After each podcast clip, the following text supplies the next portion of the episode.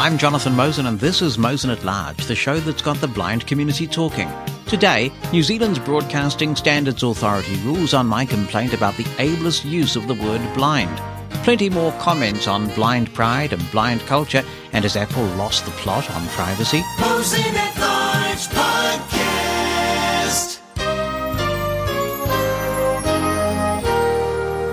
It is, as always, tremendous and epic to be back with you for another episode. We're at number 143 already, and this episode is special. I have no doubt that you will have heard of the famous Abbey Road Studio 2.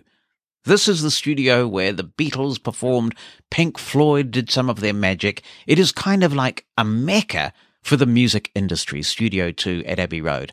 And I'm really pleased to tell you that this episode of Mosen at Large is not recorded in Studio 2 at Abbey Road. Oh. I know. We, we can dream. And in fact, I did, you see. This is why I mentioned this. The other night, I had this bizarre dream that Mosen at Large was being recorded in Studio 2 at Abbey Road.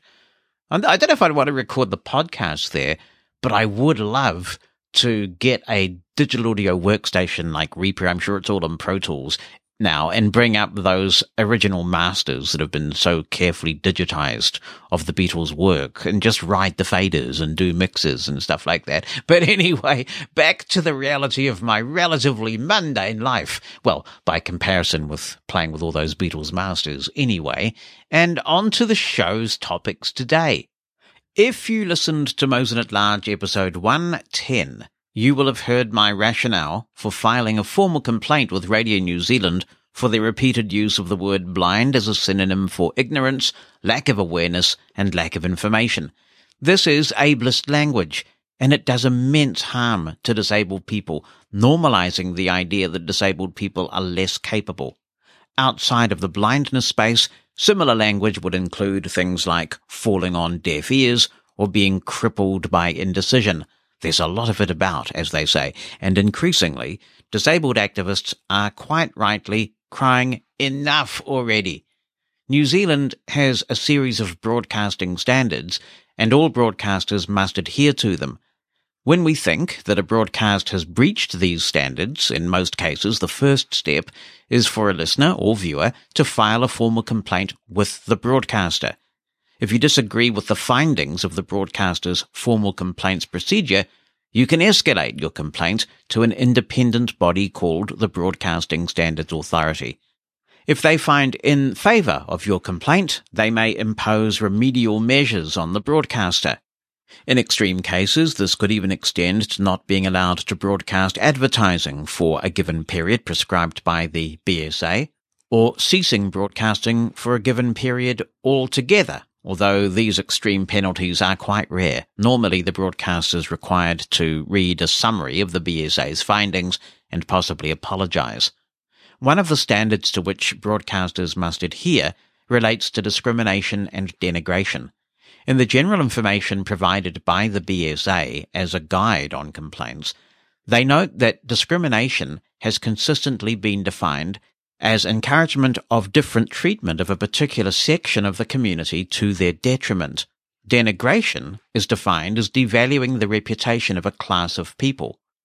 I argued that by using the term blind as a pejorative in the manner that they did, Radio New Zealand denigrated blind people as a class. Radio New Zealand, unsurprisingly, declined to uphold my original complaint claiming that there was a long-standing concept of, quote, ministerial blindness, unquote, that was completely separate from the word blind being used to mean absence of sight. Now, I happen to have an undergraduate degree in political science and a master's degree in public policy. I also happen to have good access to Google, and I can tell you that no such concept of ministerial blindness exists now, nor has it ever existed. This is something that Radio New Zealand has invented. I therefore complained to the Broadcasting Standards Authority, the BSA. In defending themselves to the BSA, Radio New Zealand said you could trace the use of the word blind in the way that it had been used in this item all the way back to 1692. Of course, if they had read Leona Godin's book, they would know it goes back much further than that. In responding to this defence, I invited the BSA to reflect on where we would be if we started referring to all disadvantaged groups in the way that we did back in 1692, if Radio New Zealand started doing so, they would have few listeners left. No women, no one who isn't white, no one, frankly, who has a conscience would be listening. It would not be okay to refer to ethnic minorities or women in the way we did back in 1692. So the question then becomes why are disabled people expected to put up with something no other disadvantaged group would accept? I've said several times in this podcast and many times in my public speaking career that advocacy is a bit like banging your head against a brick wall. It's easy to get a sore head, but every so often the wall moves. Sometimes it moves a long way. At other times, and most of the time, the movement is barely perceptible but it is movement nonetheless. And I'm pleased to say that on this occasion, we do have some movement, albeit not as much as I would have liked. I first complained to the Broadcasting Standards Authority in 1998 about misuse of the word blind when Radio New Zealand used blind in a similarly ableist way.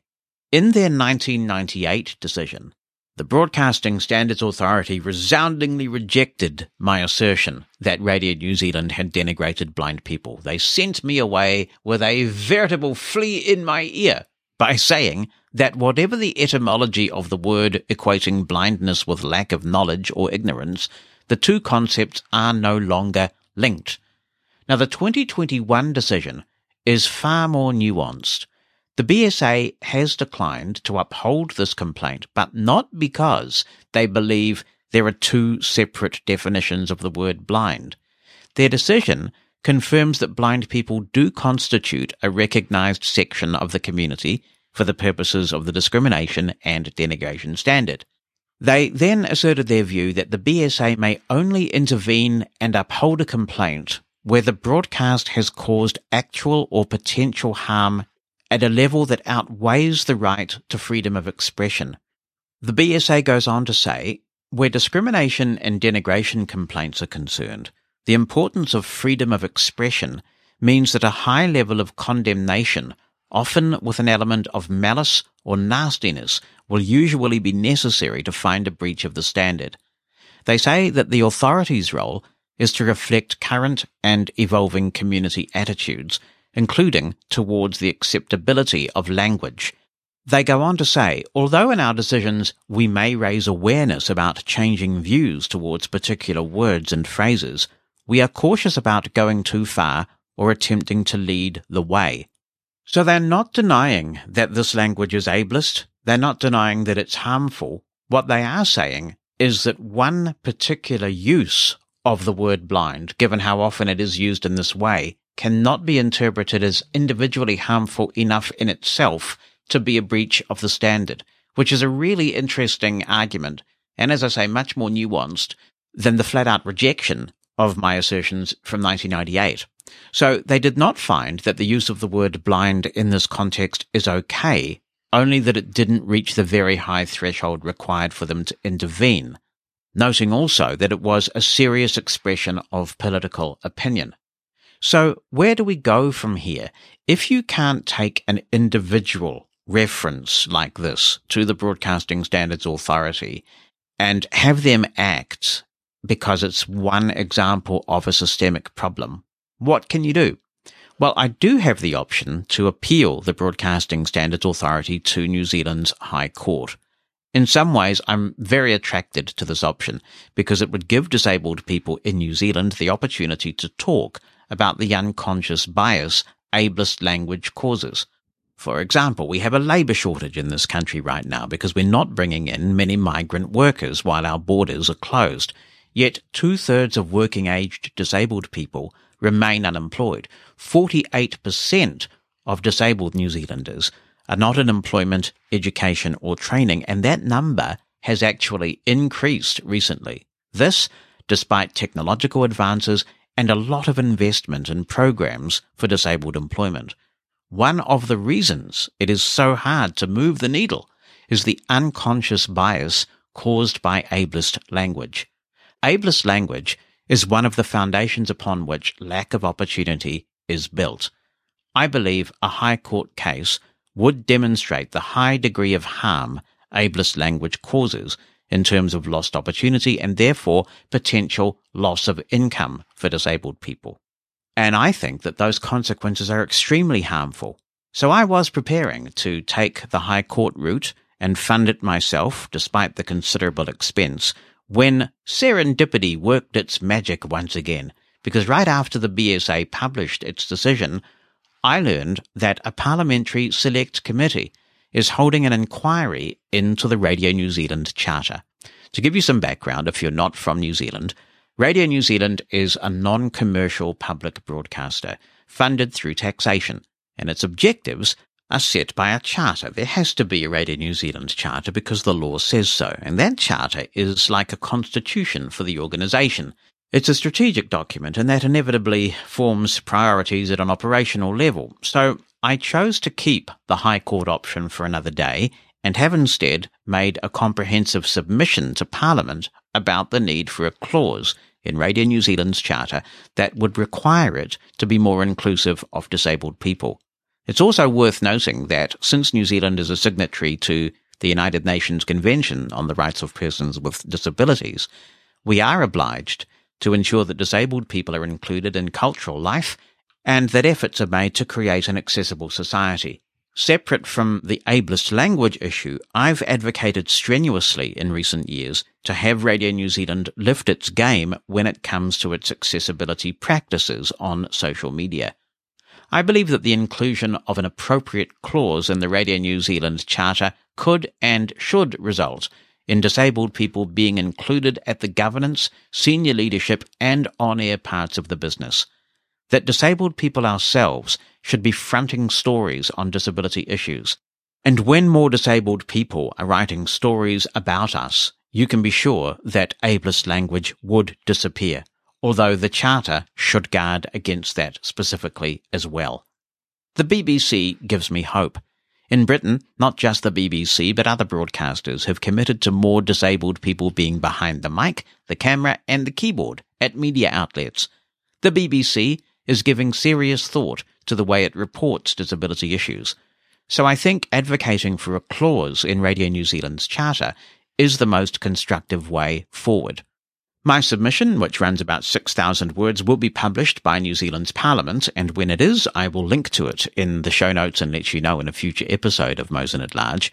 I will also be giving verbal testimony to the Parliamentary Committee, and I look forward to answering their questions. I want to thank those who have provided encouragement and support during this important advocacy effort, particularly the Chief Executive of Blind Low Vision NZ, John Mulcahy, for his letter of support calling out the use of ableist language and pointing out the harm that it does. Slowly but surely, that brick wall will continue to move. Be the first to know what's coming in the next episode of Mosen at Large. Opt into the Mosen media list and receive a brief email on what's coming so you can get your contribution in ahead of the show. You can stop receiving emails anytime. To join, send a blank email to media-subscribe at mosen.org. That's media-subscribe at mosen.org. Stay in the know with Mosen at Large. Listener responses to the recent discussions that Shameen Khan has generated, Leona Godin, various people talking about blind pride, it's all here. And we begin with Petra, who says, Hi, Jonathan. I always think of pride as being proud of something you have achieved or accomplished, not something you were born with or happened to you without your efforts. I'm happy to be an American and proud of my country, but I can't say that blindness is anything I'm proud of. Given the choice to see or not, I would choose to see. I am proud of many of my accomplishments. I very much enjoyed your discussion with Shameen. What an articulate, intelligent young woman she is. The two of you were great in that interview.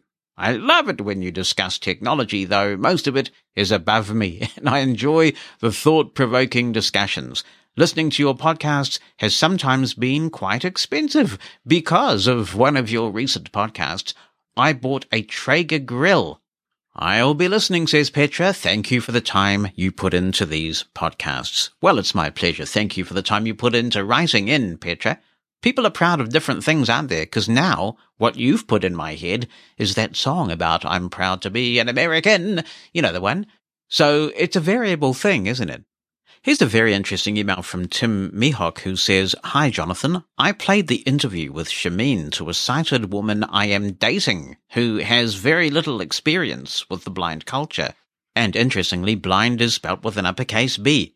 We both enjoyed it and discussed some of the interactions Shameen and you had with the sighted population.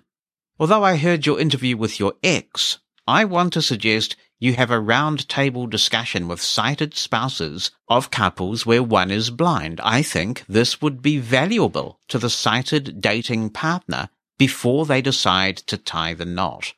Many thanks for your program and the balanced approach you take. Well, thank you, Tim. That's very kind. That is an intriguing idea. I wonder how we would choose from the many sighted spouses that are out there, but it would be good to get that perspective. Rebecca, in response to our interview with Leona Godin, said, I can't wait to read this book, and I can identify with the frustrations I heard in the sample text on Audible's site when it comes to dealing with medical professionals.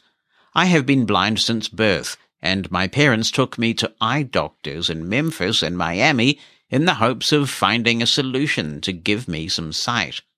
As a teenager, doctors hoped that I could gain enough sight to see faces or doorways. As a blind teenager, struggling to fit in and struggling to get accessible materials, I falsely talked myself into believing that having just a little sight might solve all my problems.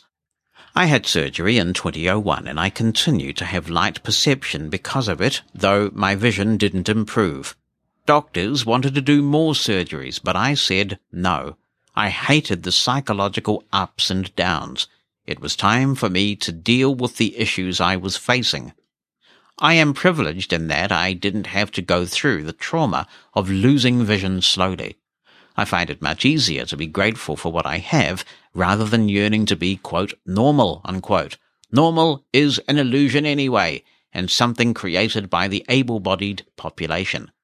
I am still getting used to the idea of blind culture, though, and I am not sure that blind culture will ever exist in the same way as the deaf culture does, because there are so few of us who are totally blind, and does blind culture include those who are low vision? Now, premature infants may be born as early as 22 weeks, increasing their chances of having multiple disabilities. It is more common for seniors to have age-related visual impairments or diabetic retinopathy, so, what other conversations should we have when it comes to blind pride and blind culture? Rebecca's also spelling blind with an uppercase B. Whoa, we've started a trend. She continues, how does someone with multiple disabilities fit into this conversation around language? The reality is that there are few people like me who were born blind. I strongly believe in intersectionality and treating everyone as a person first. I agree that we have a lot of diversity in the blindness community, and I think that should be celebrated along with everything else we have to offer. I am proud of what I have accomplished because of my blindness, but it doesn't define me. I think that message is what we need to convey to the world. Thank you, Rebecca. And again, these are very personal perceptions, but I do disagree with you on the blindness not defining thing. For me, my blindness does help define me. I would be doing things very differently if I were not blind, I'm sure. I wonder what I would have become. You know, I'm the only person in my family of five kids who's got a university education. If I were sighted, would I have backed the trend and got that university education? Would I be working in broadcasting or the industries that I'm in now? I probably wouldn't be. So my blindness has defined me in a huge way. And not only am I proud of being blind, I'm proud of that too. And as I've said on many occasions, I reject the whole person first narrative, so I won't revisit that question, but I'm really thrilled that you shared your perspective and a bit of your story with us as well, Rebecca. We have a note from Lena which says, Hi Jonathan, your interview with Leona Godin left me feeling inspired and uplifted. I have read the introduction of the book and I am looking forward to reading the rest of it. This is a time when I wish I had Braille with an uppercase B. Some of our most vulnerable rehabilitation institutions are teaching the mythology of blindness. They are teaching blind people that the blind cannot find their way unless someone teaches them the route. Of course, we know that is incorrect. They are teaching them to accept discrimination. They are teaching in an attitude of be grateful for the little you have because 200 years ago you wouldn't have had anything. They are teaching these blind people that they can only pursue certain careers. It grieves me as much as the constant barriers we encounter as we go through our everyday lives. I also frequently encounter an attitude of fear. A lady who is totally blind and has multiple sclerosis is not able to use a walker at a particular institution, which I won't name because it could identify the woman, because these experts, in quotes, tell her that a blind person cannot use a walker. Well, blind people are using walkers all over this country, and probably the world. This week, a driver pulled over and asked if she could ask me a question. She wanted to know if it was true the blind people cannot learn Braille over the age of 35. Her sister had been told that the state of California would not provide Braille instruction because she was over 35. Honestly, how's the woman going to write down her phone number or anything else that she might want to write in Braille? Fortunately, there are resources for learning Braille. You're right. We need a blind pride movement and we need to employ the tactics that other successful groups have used. Thank you so much, Lena. I came across a very interesting discussion. I don't look at Facebook very much at all. I can go for weeks without checking it, but I did look at it the other day and I saw that the National Federation of the Blind in the United States was looking at renaming its Meet the Blind Month, which they have in October. I always liked Meet the Blind Month though, because every year it reminded me to play Tom Lehrer's National Brotherhood Week song. And if you've not heard that song, oh, you're missing out. You need to check out National Brotherhood Week. But they said, what should we call Meet the Blind Month instead? And I was absolutely thrilled to see a number of people say, call it Blind Pride Month. Yes, absolutely. That would be a wonderful thing to do. And I think July was Disability Pride Month in some parts of the world. Chris Gray's out there. See, you just never know who might be lurking out there listening to Mosen at Large. Good to hear from you, Chris. Hope you're doing all right. And he writes in to say, Hi, Jonathan. Thanks so much for these podcasts and all the information you pack into them. They are a true contribution to the blind community. I have spent a lot of time pondering the particular thread of conversation regarding, quote, blind pride, unquote. As you brought this topic up, I found myself somewhat disturbed by it and wanted to be inclined to take an alternative view. However, as the discussion has unfolded, others weigh in and your expansion on your thoughts have been made in response to those posts in this regard, I have come to believe that the real problem I have had may be an issue of semantics and no more. I am lucky to have been raised in a family where my blindness was never viewed as something that had to rule my life or lessen my life in any way. My parents wouldn't allow me to go to a blind school in order to keep our family whole. They always told me that my blindness would not and should not shape my life in and of itself. Were there things I might not do, like fly a plane? Of course, but aside from these obvious limitations, I should, and had better, view the sky as the limit. I have come to suspect that my major concern about your views on blind pride incorrectly intermingles a different issue. Many in the United States preached for decades that blindness was not a disability, but only an inconvenience. That philosophy created huge mischief in our country. For example, many denounced the installment of detectable warnings on platform edges and audible traffic signals at street crossings. This, in my mind, is a simple denial of blindness. Things we cannot see, like coloured platform edges or traffic lights, ought to be made accessible to us. That's just plain common sense. To say that they don't is denial of a disability we cannot help or change. How can we deny blindness as nothing more than an inconvenience and be proud of it. In my view, blindness isn't an inconvenience or in the negative sense of the word a disability. It's just inability to see nothing more or less. Luckily, we seem to be outgrowing the notion that technology that makes us, quote, visible, unquote, like audible pedestrian signals, is demeaning or a badge of inability is wrong. I believe blind people throughout our country are embracing this and other technology more and more. I hope the days are gone from the time in the early 1980s when a blind leader went on TV in New York City and said that a blind woman who had been dragged to her death in the city's subway system deserved it because she wasn't a good enough traveller. He went on to oppose platform edge detection in the NYC subway system.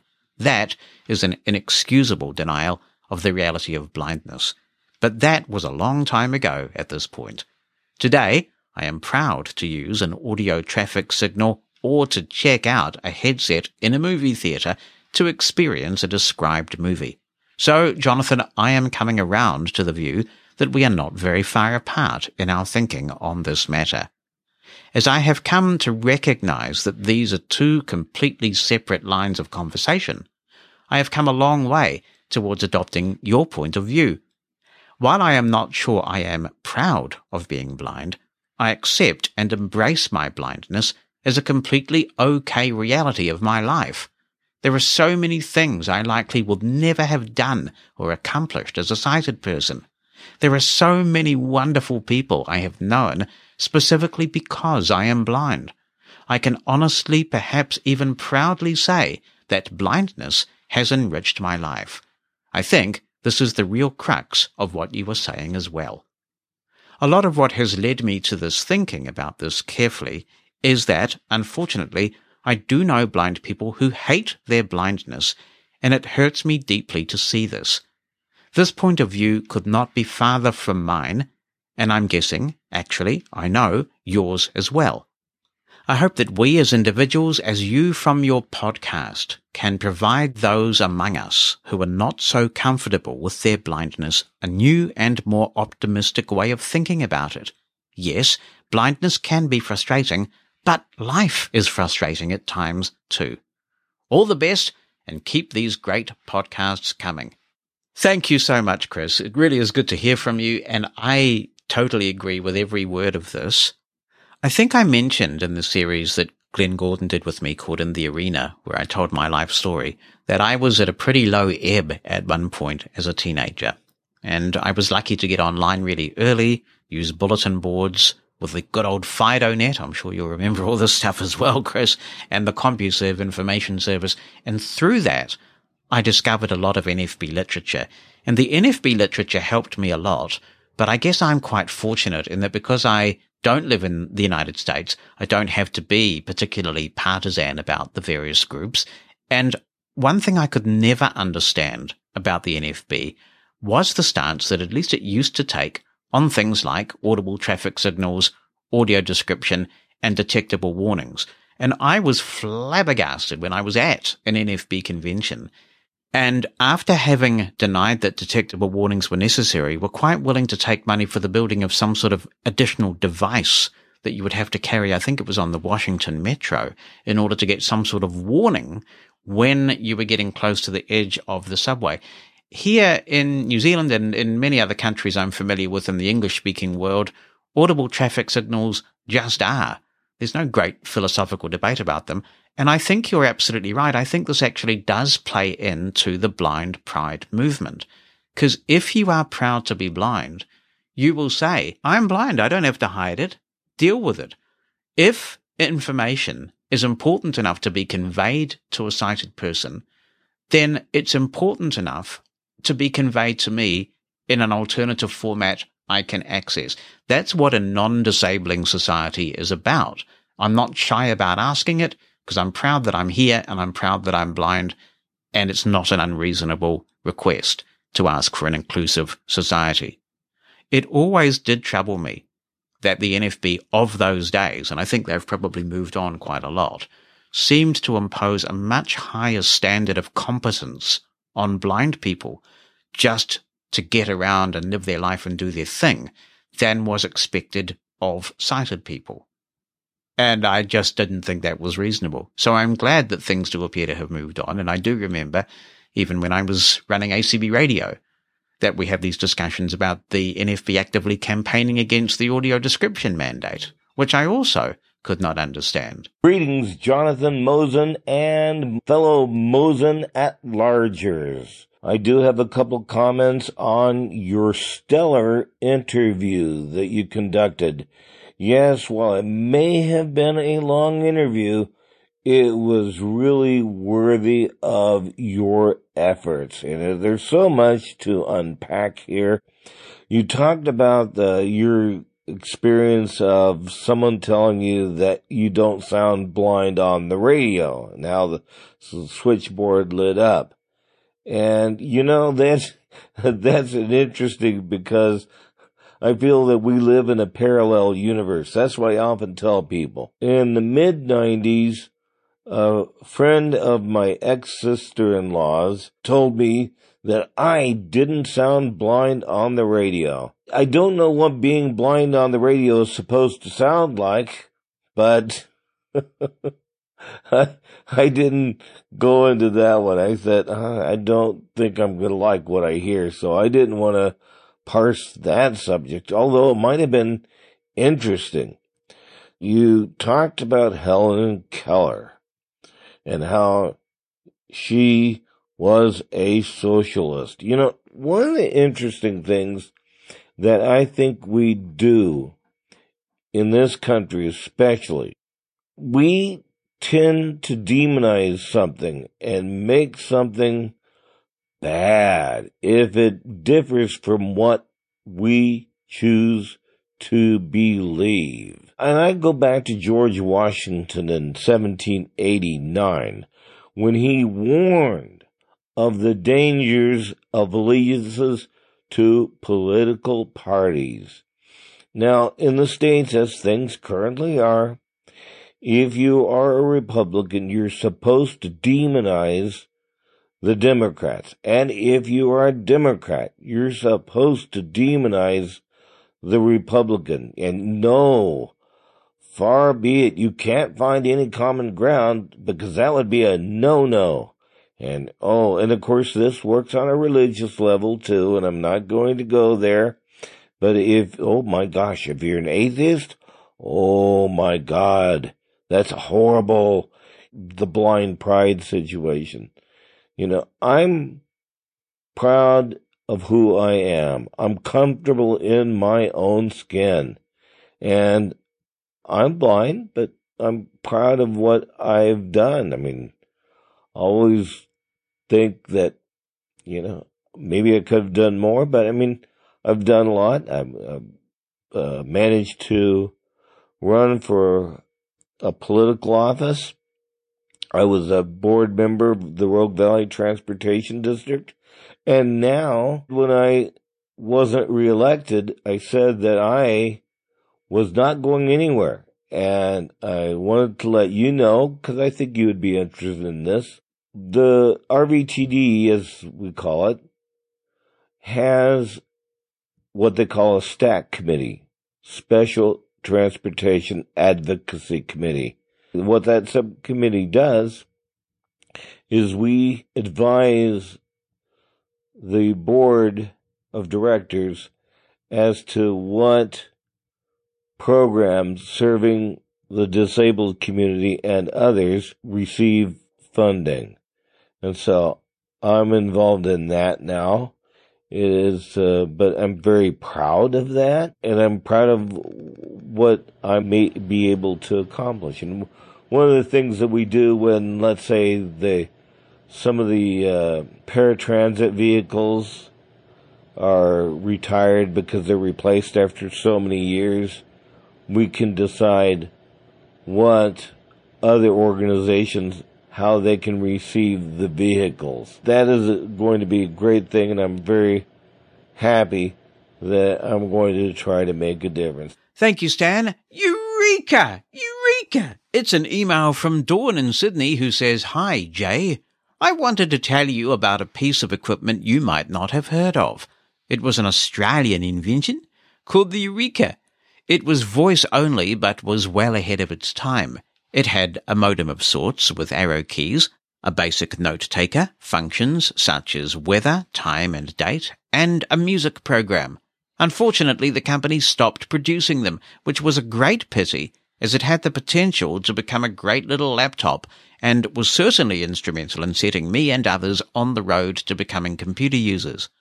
I have been listening to others' opinions in the last few weeks on the subject of blind pride.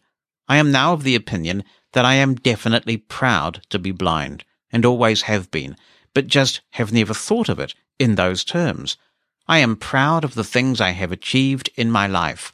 I am proud of my belief that I am of equal value to anyone else in my community, and perhaps most of all, of just being able to be me. As far as a blind culture is concerned, I have always believed in the importance of having a blind community. I feel that for far too long, blind people have been almost discouraged from interacting with other blind people. We are no different from any other minority group, such as deaf people or gay people.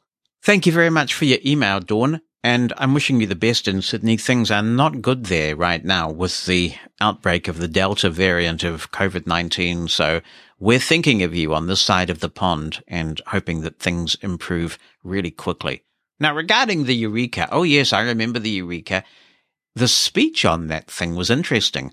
I believe it was the first speech I ever heard that sounded female.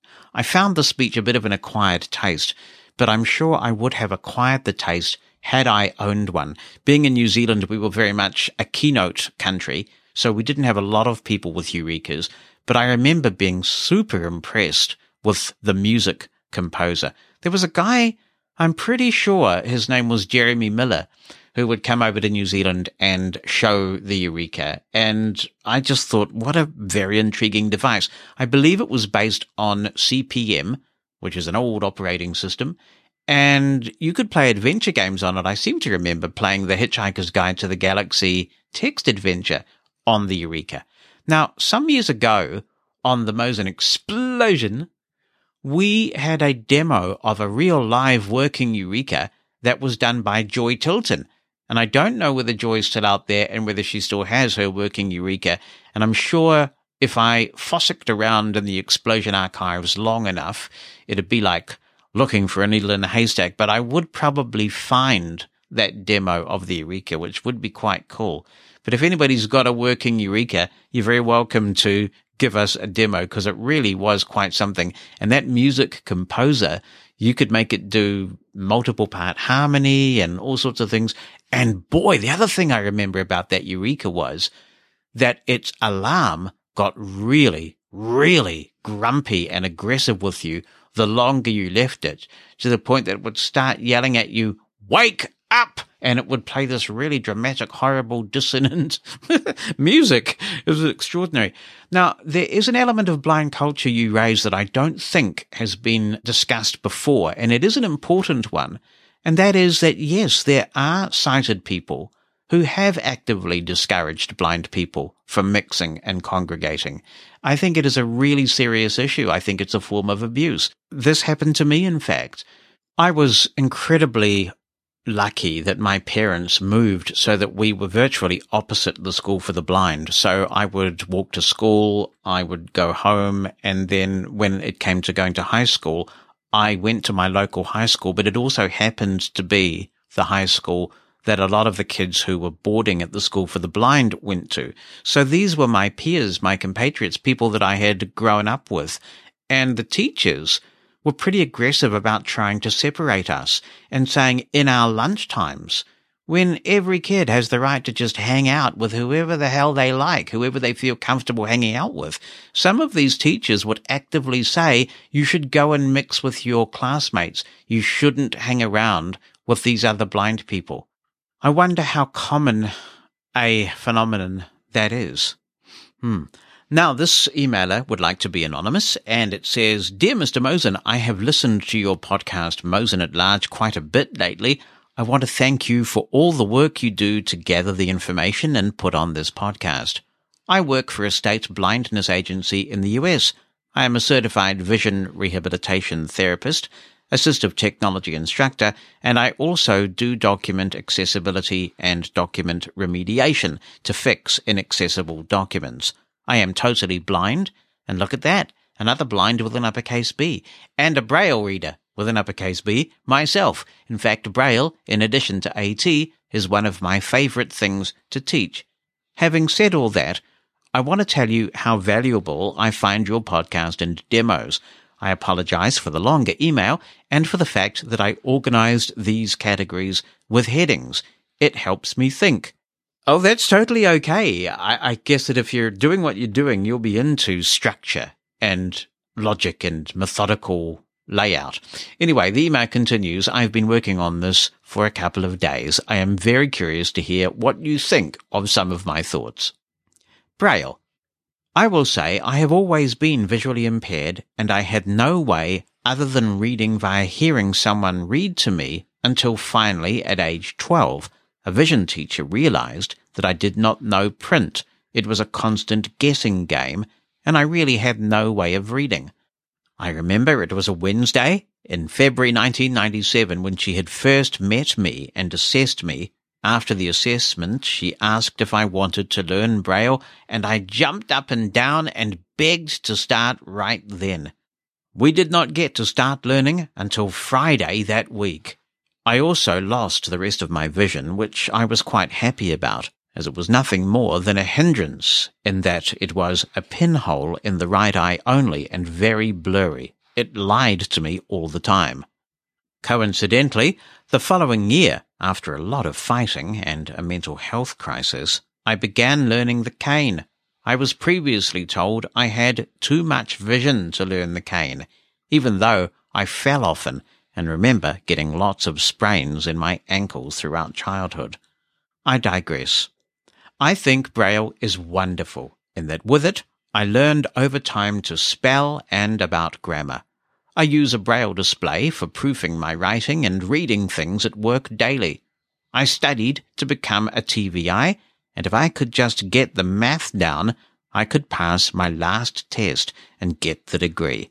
I would love this, as I feel every student should have exposure to Braille. I wondered what your opinion is on UEB Braille.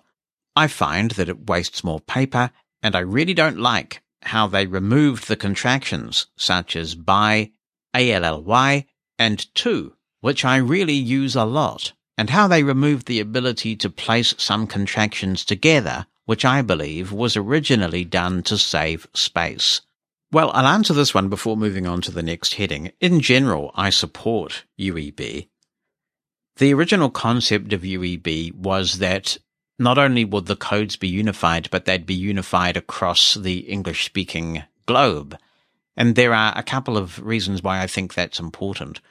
I used to be involved in the World Blind Union and I got to see firsthand how we complicate the lives of students in developing countries who may get books donated to them, particularly maths books, where there were various alternative forms of mathematics. Now, because the United States has stuck with Nemeth, that value proposition has slightly been eroded, but I still think it's a really important and laudable goal. When you look at the barriers that people in developing countries are facing, we may well talk on this podcast about technology we can't access and ableist language and things. But, you know, in some of these countries, the kids are struggling to get white canes. They're struggling to get textbooks. And if they have to come to grips with a plethora of codes because they're being donated a range of books from different countries, then that's a barrier we have the power to eliminate as a blind community, and we should. I certainly accept the reason for originally joining contractions together, like to the, by the, of the, and you're right, it was to save space But more of us are consuming Braille now via Braille displays. And I know you're going to talk with us about Braille displays in just a moment. So that's no longer as relevant.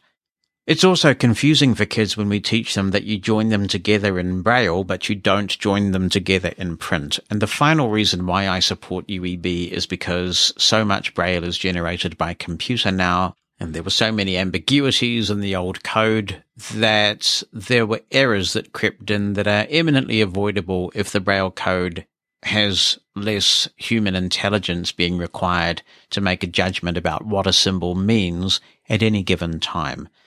Now, I know there is a lot of concern about UEB mathematics. It's not my field, so I respect the concerns of those who have it. But in general, the principles of UEB, I think, are very sound and important. Braille displays, this email continues. That's the next heading.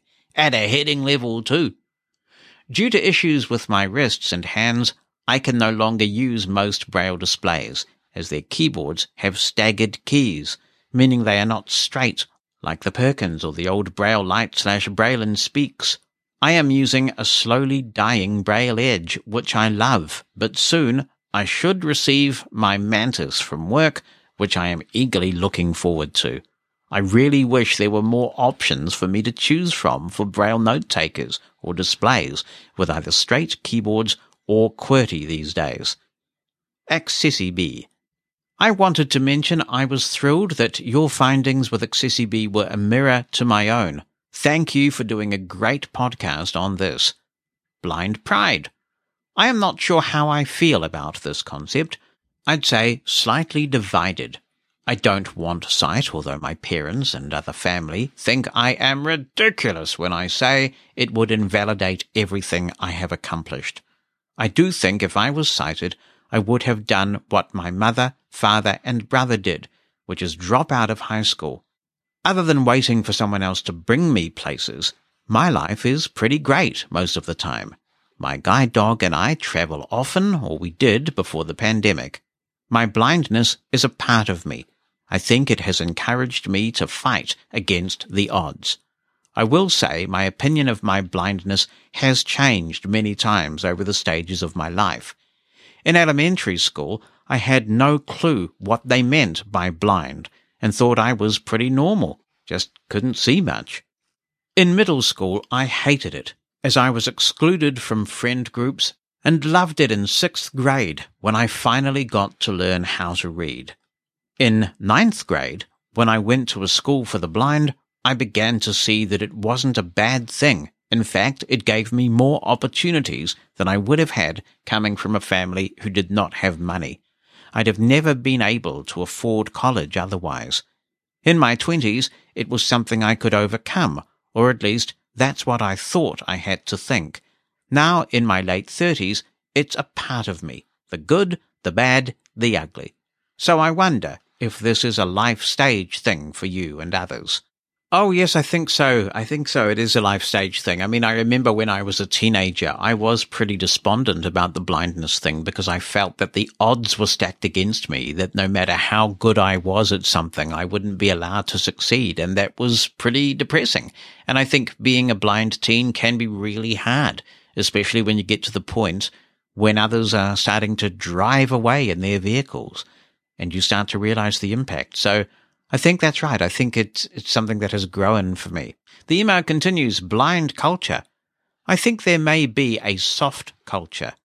I know more musical blind slash visually impaired people than those who have no musical ability of any kind. I think many of the blind friends I have, though, are congenitally blind, or those who went blind early. So I wonder how those who are newly blind fit into this. In my experience as a CVRT, those who lose their vision as adults seem to resist using the term blind or blindness product or learning braille. I have even had a client who was what I would consider a high partial tell me to my face that they'd rather be dead than visually impaired or blind. I kind of got a bit offended with that one, but was mostly diplomatic about it. My point here is that I think many of the things that hold those of us who are blind from birth or young age together don't necessarily hold those who lose their sight as adults together. I am curious about your thought on this. I am always open to other interpretations. I wonder if there are maybe two different blind cultures that intermingle at times. Thanks so much for your email. I think about this too, and I know that your email was written before we had the discussion with Leona, but we talked about this last week about how somebody who goes blind later in life can be inducted into this blind culture, as it were, and how some of them simply just don't want to be, but also how we have a responsibility to make sure that we are welcoming. Podcast. Thank you to everybody who completed Amanda's survey. She's been really thrilled with some of the responses she's received. And Rhonda writes in about this and says, Thanks a bunch for passing along Amanda's survey access information. I was incredibly pleased and impressed. The questions took me back to a time when I played sound identification games with my sons and when my dad played them with me. Since BVI teachers are now mostly sighted and students often are a one-off, I truly appreciated Amanda's grasp of the necessity of greater awareness and importance of teaching soundscapes to their students. Before the digital revolution, she says, did you whistle phone numbers and get a connection? We could do that with Ma Bell here in Wisconsin, USA. Good to hear from you, Rhonda, and I'm sure Amanda will appreciate that feedback and thank you for completing it. Our system, to the best of my knowledge, didn't allow us to whistle the phone numbers, but I am aware of these shenanigans from a really good book called Exploding the Phone. And anyone who's interested in people who play with phones in the old days should read that book. Also, if you go into the archives of the Blindside podcast, which is still up there, you can hear my interview with Jim Fettgather, who featured in Exploding the Phone, and we talked about some of these techniques.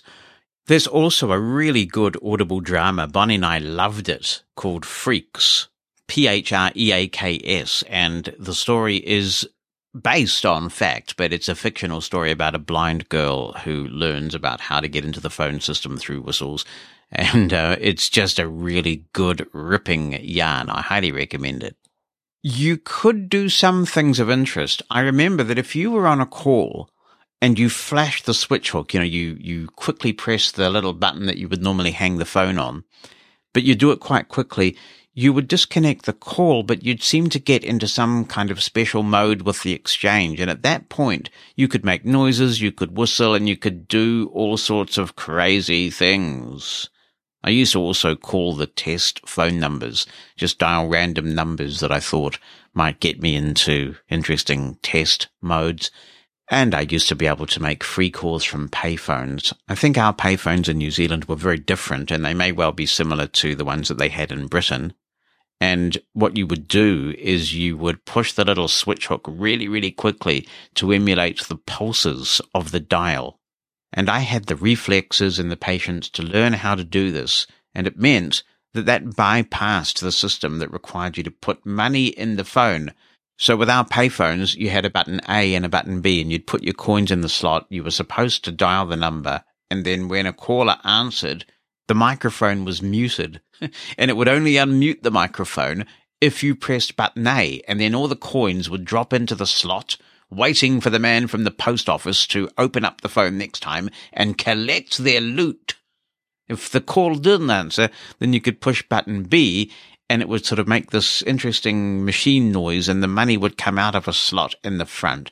But if you knew what you were doing with emulating the pulses, you could completely bypass that system.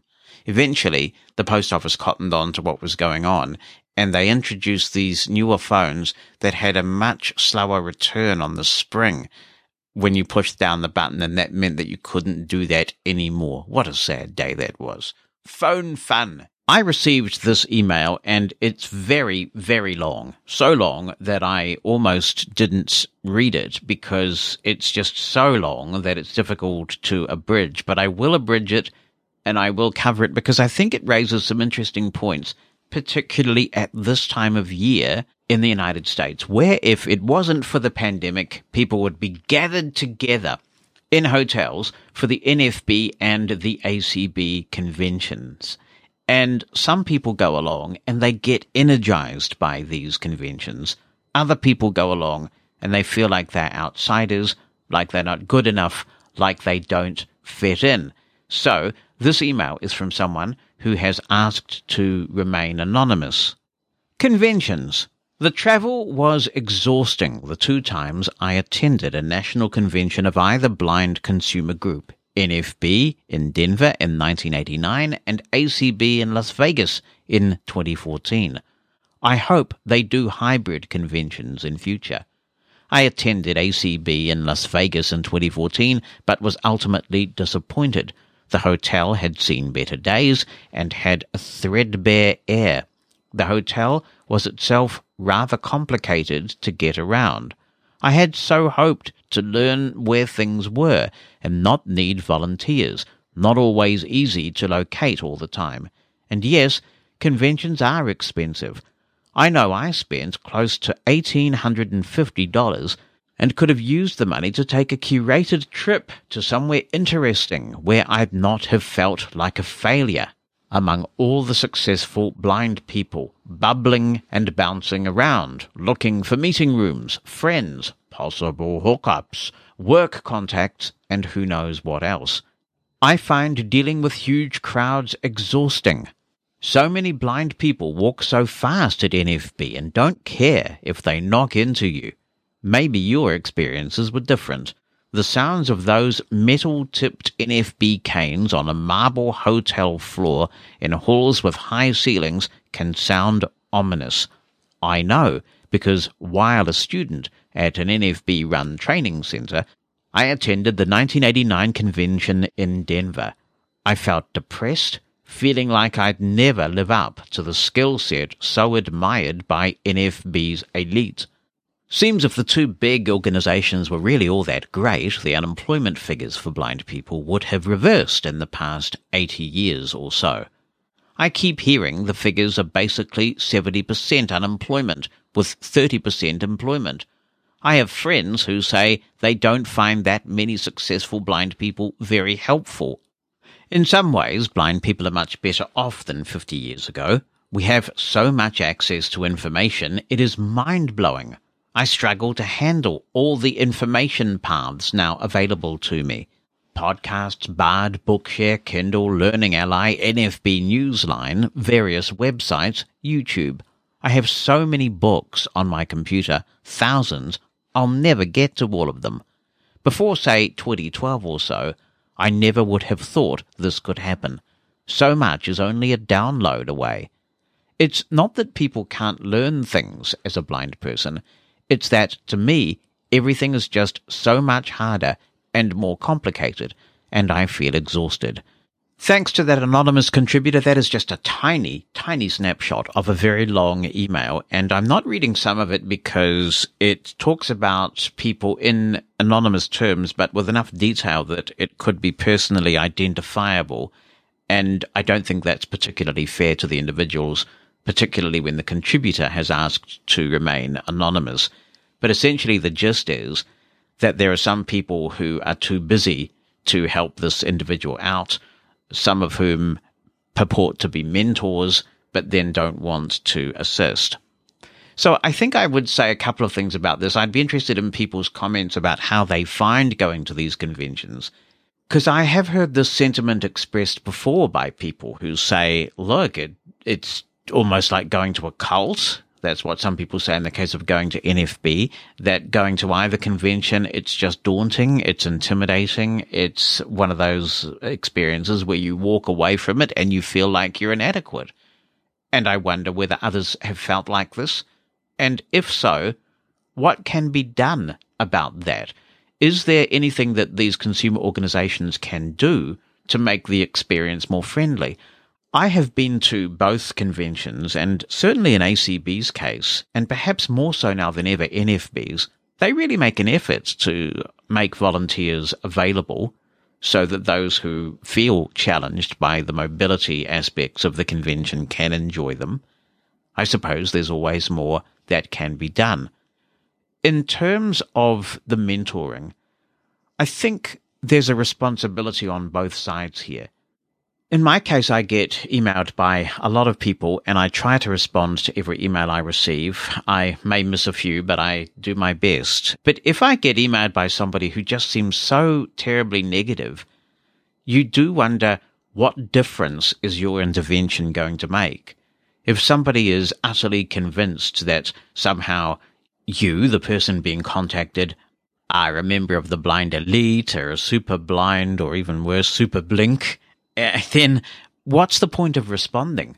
Because as Henry Ford so beautifully put it, whether you think you can or you think you can't, you're right. So I think mentors and consumer organizations, sure, they have an obligation to be welcoming and show some compassion and some empathy. But equally, you are going to wear people down if you constantly display negativity. And since this email is anonymous, I can be a bit more blunt than I otherwise would be if I was naming the contributor. But I, I think that th- this email, much of which I haven't read, is incredibly negative. It displays a sense of envy to me of blind people who have been successful. And I've said this before and I'll continue to say it. Success is not a zero sum game. Just because another blind person has been successful, it doesn't deprive anyone else of being successful. We have a choice, don't we? And the choice that we have is to say, how did they do that? Can I have what they've got? What do I need to do? I believe we have a lot that's within our control but it's up to us to seize the opportunities we've been given and to work hard to create opportunities.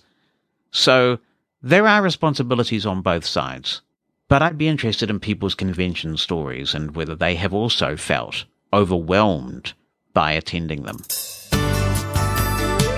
Mosen at Large Podcast. Here's an interesting question from Kelby Carlson. Hi, Jonathan. I've gotten to the point where I have a ton of appointments I have to keep track of, and it's more than I can easily remember.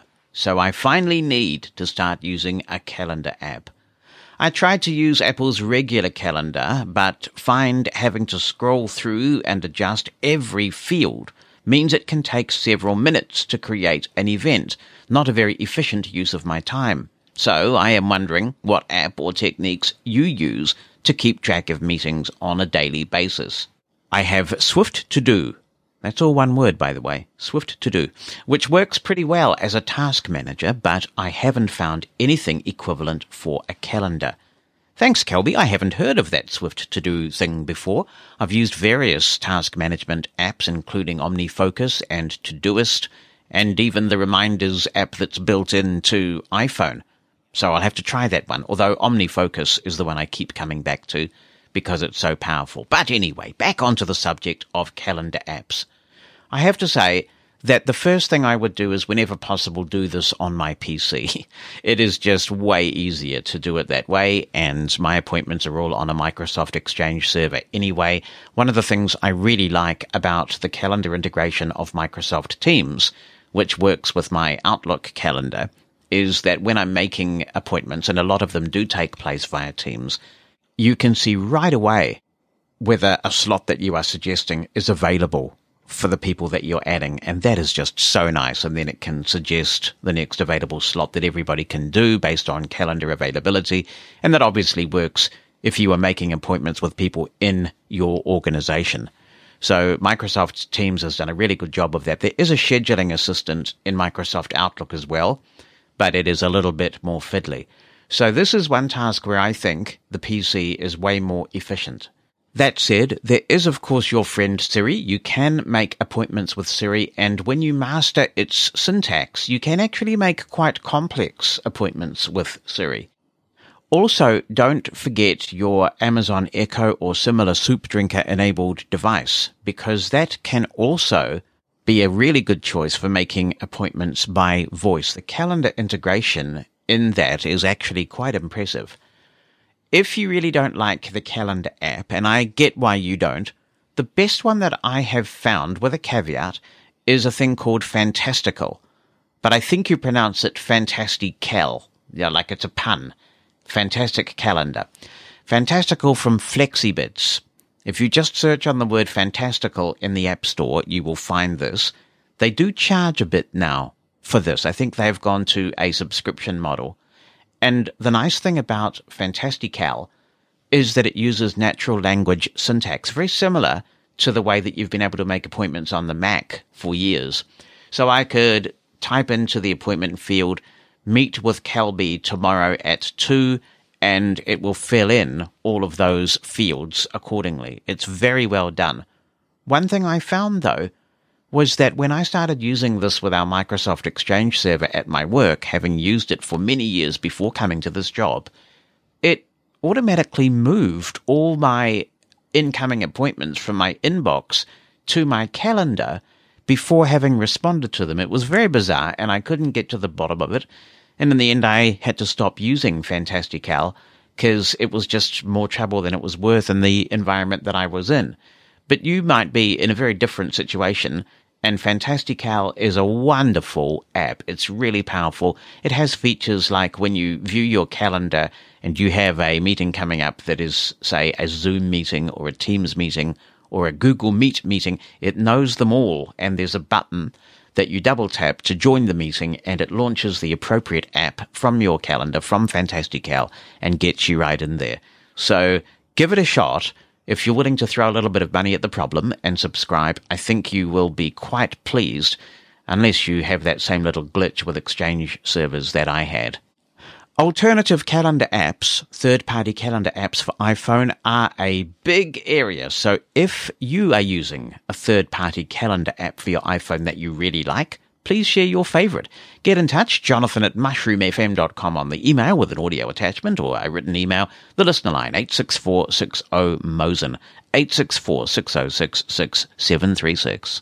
And to the UK we go, where Rachel Usher is commenting on this, and she says, regarding your listeners' thoughts about Apple's inbuilt calendar app, I must admit I agree. When I first had an iPhone back in 2011, I did manage well with the built-in app. I could navigate it easily and set up my appointments quickly. I don't know why, but I've always just opted to operate my phone rather than relying on Siri, who, in my experience, can be a bit temperamental. As new iOS updates have been introduced, however, I have noticed the inbuilt app has become less manageable and I just can't figure it out as it is now. Maybe I'm just missing something. It seems to be too cluttered for my liking these days. I now much prefer Fantastical. I really like its simple layout and also the fact I can create events and reminders within the same app, plus a lot more. Too many great features to list here. While I realize it may be possible the inbuilt app might have many of the same features, I haven't opened it for a good while now, so not a 100% certain. I just prefer the layout of Fantastical. I may even have far more capabilities than I'm aware of, but for anyone looking for an alternative calendar to the inbuilt one, I would highly recommend giving Fantastical a try. Thanks, Jonathan. Loving the podcast as always, concludes Rachel. Thank you, Rachel. I'd forgotten that Fantastical also does reminders in the same app. That is indeed a cool feature. For all things Mosen at Large, check out the website, where you can listen to episodes online, subscribe using your favourite podcast app, and contact the show. Just point your browser to podcast.mosen.org. That's podcast.mosen.org. Time for futuristic speculation as Vaughan Rolls writes, Hi Jonathan, I hope you are well and thank you for providing such an informative podcast. I'd be curious to know your thoughts on where you see LiDAR and artificial intelligence taking us in the next 12 months with the new iPhones. As an aside, did you ever think we would reach the day where iPhones would become a primary scanning device for a blind person? I work in court reading documents every day, often with very little notice. I have started using Seeing AI as my primary scanning solution rather than using the more established products. I can now sit in court at the bar table while a magistrate or judge is speaking to me and read documents as they are handed across the table. Truly remarkable, concludes Vaughan. Isn't it incredible, Vaughan, when you go back to the Kurzweil reading machine of the 1970s and that huge device and how long it took, and now we have so much more power in the palm of our hands. That is Moore's Law at work right there. Pretty impressive. I do hear rumors that at some stage LiDAR might be extended to cover a longer range. I don't know whether that might be coming up in this coming iPhone or whether we'll just continue with the status quo. I think where LiDAR will really come into its own is when Apple's augmented reality glasses come out.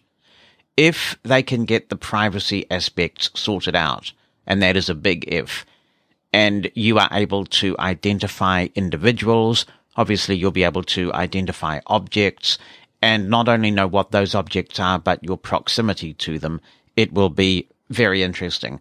Aira did some presentations at CSUN when I was working for them, where they made the point that they were gathering a lot of data in the process of just helping blind people about the typical issues that blind people want to have resolved by human assistance. And from that, being able to extrapolate what artificial intelligence might be able to do to remediate some of those issues. And it could relate to traveling, it could relate to identifying objects, any number of things. So there are a lot of data points there. And that was certainly a focus of Aira before they really slimmed down to the much smaller entity that they are now. So I think the technology will become a lot more reliable over time, but I also think people's applications of the technology will become more inventive. A good example of this is the way that podcasting evolved. Podcasting was not new technology in any way whatsoever. It took two existing well-established technologies, the RSS feed and compressed media files like MP3, and fuse them together in an interesting way. And I think that will be the next frontier. With this technology now becoming more established and more widely available, and of course there'll be a new generation of phones where LiDAR is available, I believe that LiDAR will be available in all the phones. That's the rumor anyway, that all the new Apple iPhones in the 2013 lineup will have LiDAR, so it'll be much more widely available. What will developers do with this technology? And that's particularly interesting as people start returning to some degree of normality now. If you have a view on what the future holds for LiDAR in a blindness context, please feel free to share. Plenty of speculation emerging about the iPhone 13 and how it's going to have a bigger camera bump because the case manufacturers are already starting to ramp up for the iPhone 13. And there is a suggestion it's going to have a slightly bigger camera bump. Now, Faraz has a question. He says, Hello, Jonathan. In response to Apple not including a charger with the iPhone 12s, do you think that they will also not include the cable with the next iPhone? Additionally, do you think that it will also be removed from the other products? Because I personally think that it is ridiculous that they have even removed it from the phones in the first place, considering that I've already paid over $1,000 for a premium product. As an example, I recently purchased an iPad Pro 12.9 inch 5th generation, and at the time of purchase, I got the free 20 watt power adapter. So my question for you is also, why do you think they are including chargers with other products, but not with phones? I would appreciate your feedback on this. Keep up the great work. Thanks Faraz. Well, I suppose that Apple's argument is that lots of people have these iPhone charging bricks hanging around, those little cheapy ones, and they are claiming that it's environmentally more friendly not to include these plugs which may be surplus to requirements. In the case of your iPad, you do need a bigger charging brick, which you may not have if you don't own one of the iPads from recent times.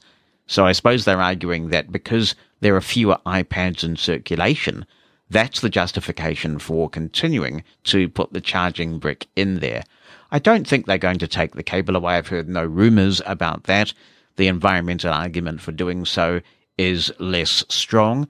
So I think we're good in that regard. It is a bit irksome, though, isn't it, that given what we pay for iPhones, and these are premium products, that we don't get the charging brick, and now you have to spend some more money. I have to say, getting that fast charger for the iPhone, I think it might be about 18 watts. I forget the exact wattage. But wow, it really does make a difference to the speed with which my iPhone 12 Pro Max charges. And while I am on the subject of battery life, a little observation. I never liked all the haptic feedback that the iPhone started making.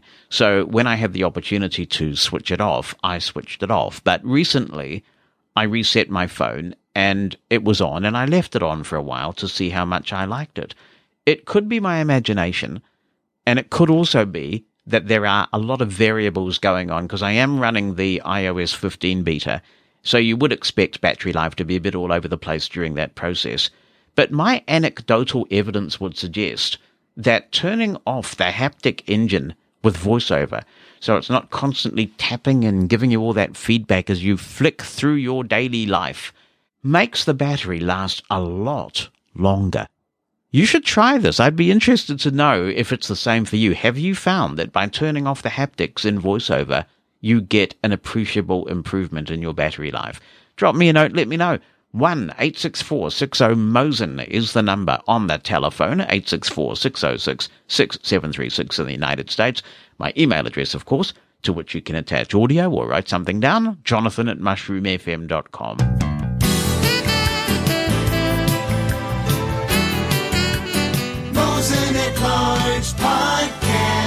everybody.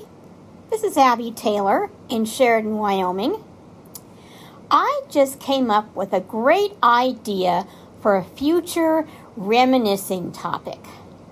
I recently discovered through the Blind Abilities podcast that you can tweak a setting in the Messages app so that when you want to record an iMessage or listen to an iMessage that somebody sent you, you simply lift the phone to your ear.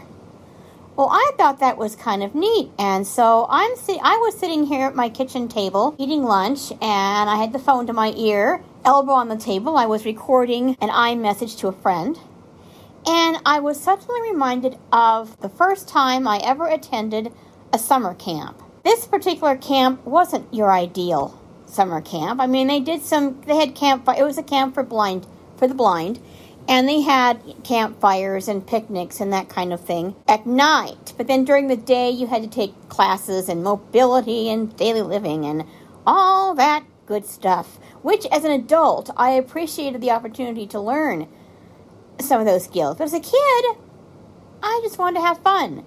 Well, one thing they did at mealtime, which they thought was fun, and I didn't, was if you were eating and you had your elbows on the table, they would sing this song Get your elbows off the table, Abby Johnson. Get your elbows, elbows off the table, Abby Johnson. Get your elbows off the table, get your elbows off the table, get your elbows off the table, Abby Johnson. Well, how embarrassing was that? So, why don't we talk about our memories of summer camp? It wouldn't have to be a camp for the blind. Maybe you were had the uh, had the fortune or maybe misfortune to be sent to a camp for sighted kids, and you had to convince a counselor that you could actually ride a horse or sail in a canoe or go swimming, even though you were blind, and and that you shouldn't have to sit on the sidelines. Or maybe you did have to sit on the sidelines. So let's talk about our summer camp memories. I think this would be a great time to do that. Hello, Mother. Hello, Father. Thank you, Abby. I think that the summer camp thing could possibly be more of a US phenomenon, maybe Canada as well, I don't know. I think they had a go at introducing summer camps here in New Zealand for blind kids when I was a teenager, and for a while, the Seventh day Adventists ran this thing called the New Vision Camp.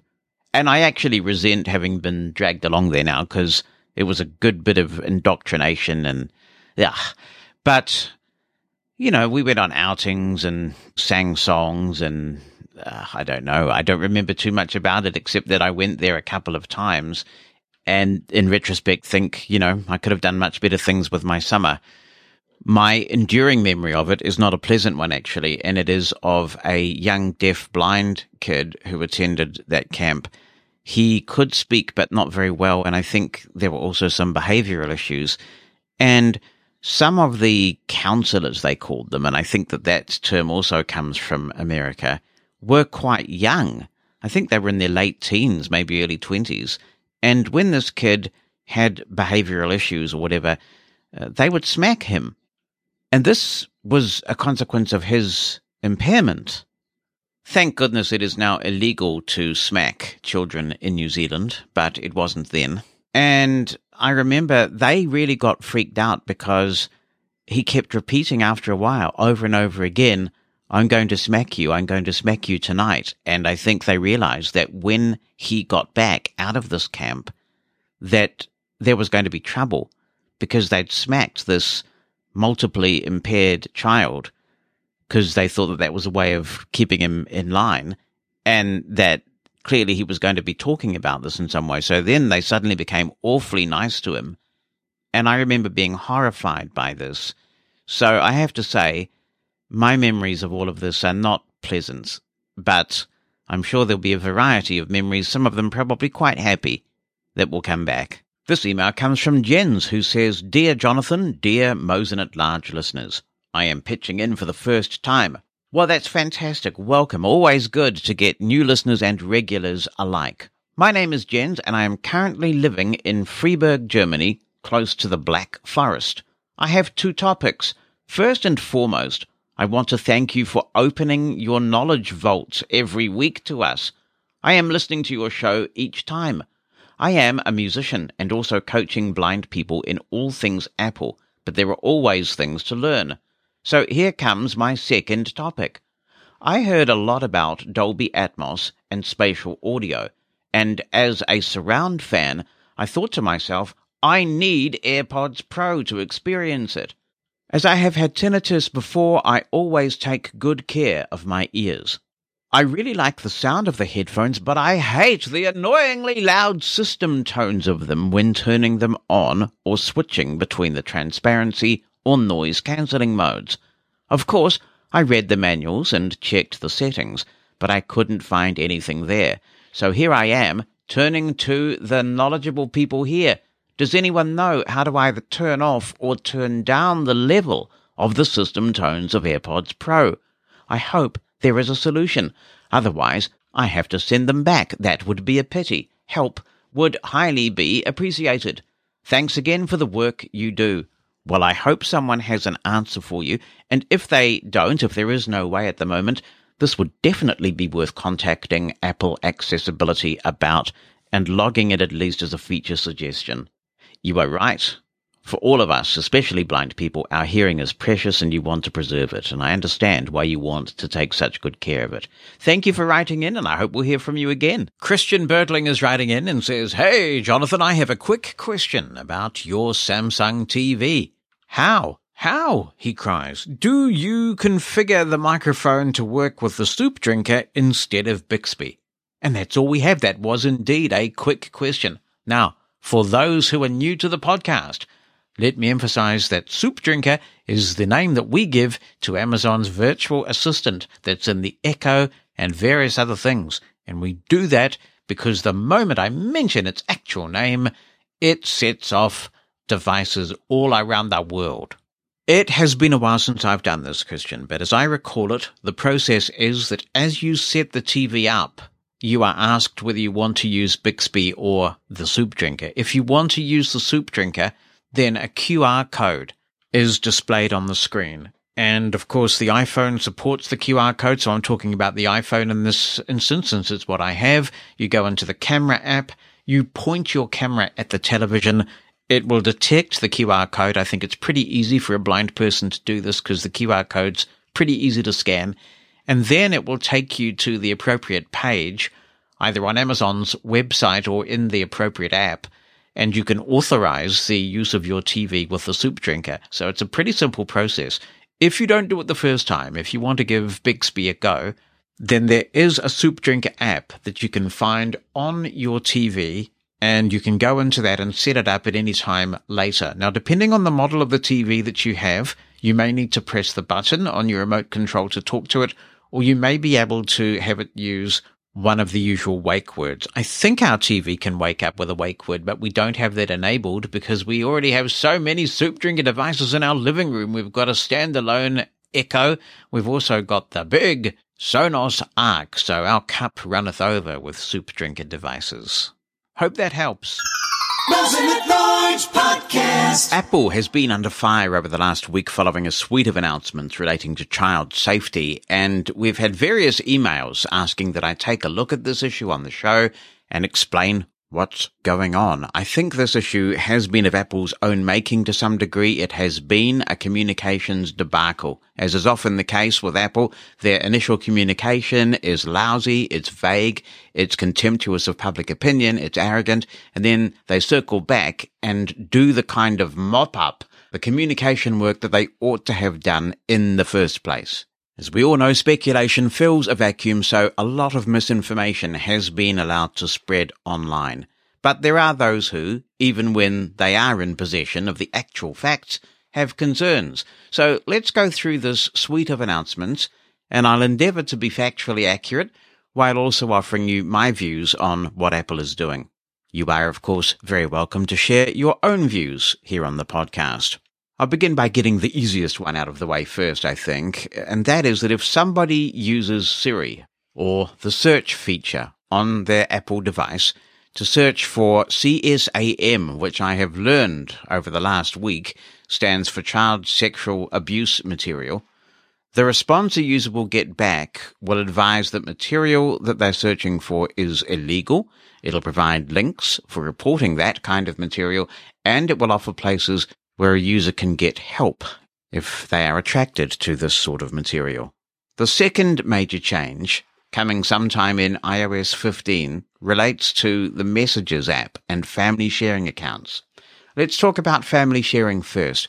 My kids are older now, but when they were younger, I appreciated Apple's family sharing features. Now, it's been the case for some time with family sharing that depending on the age of the person who is a member of the family sharing group, you could enable certain features.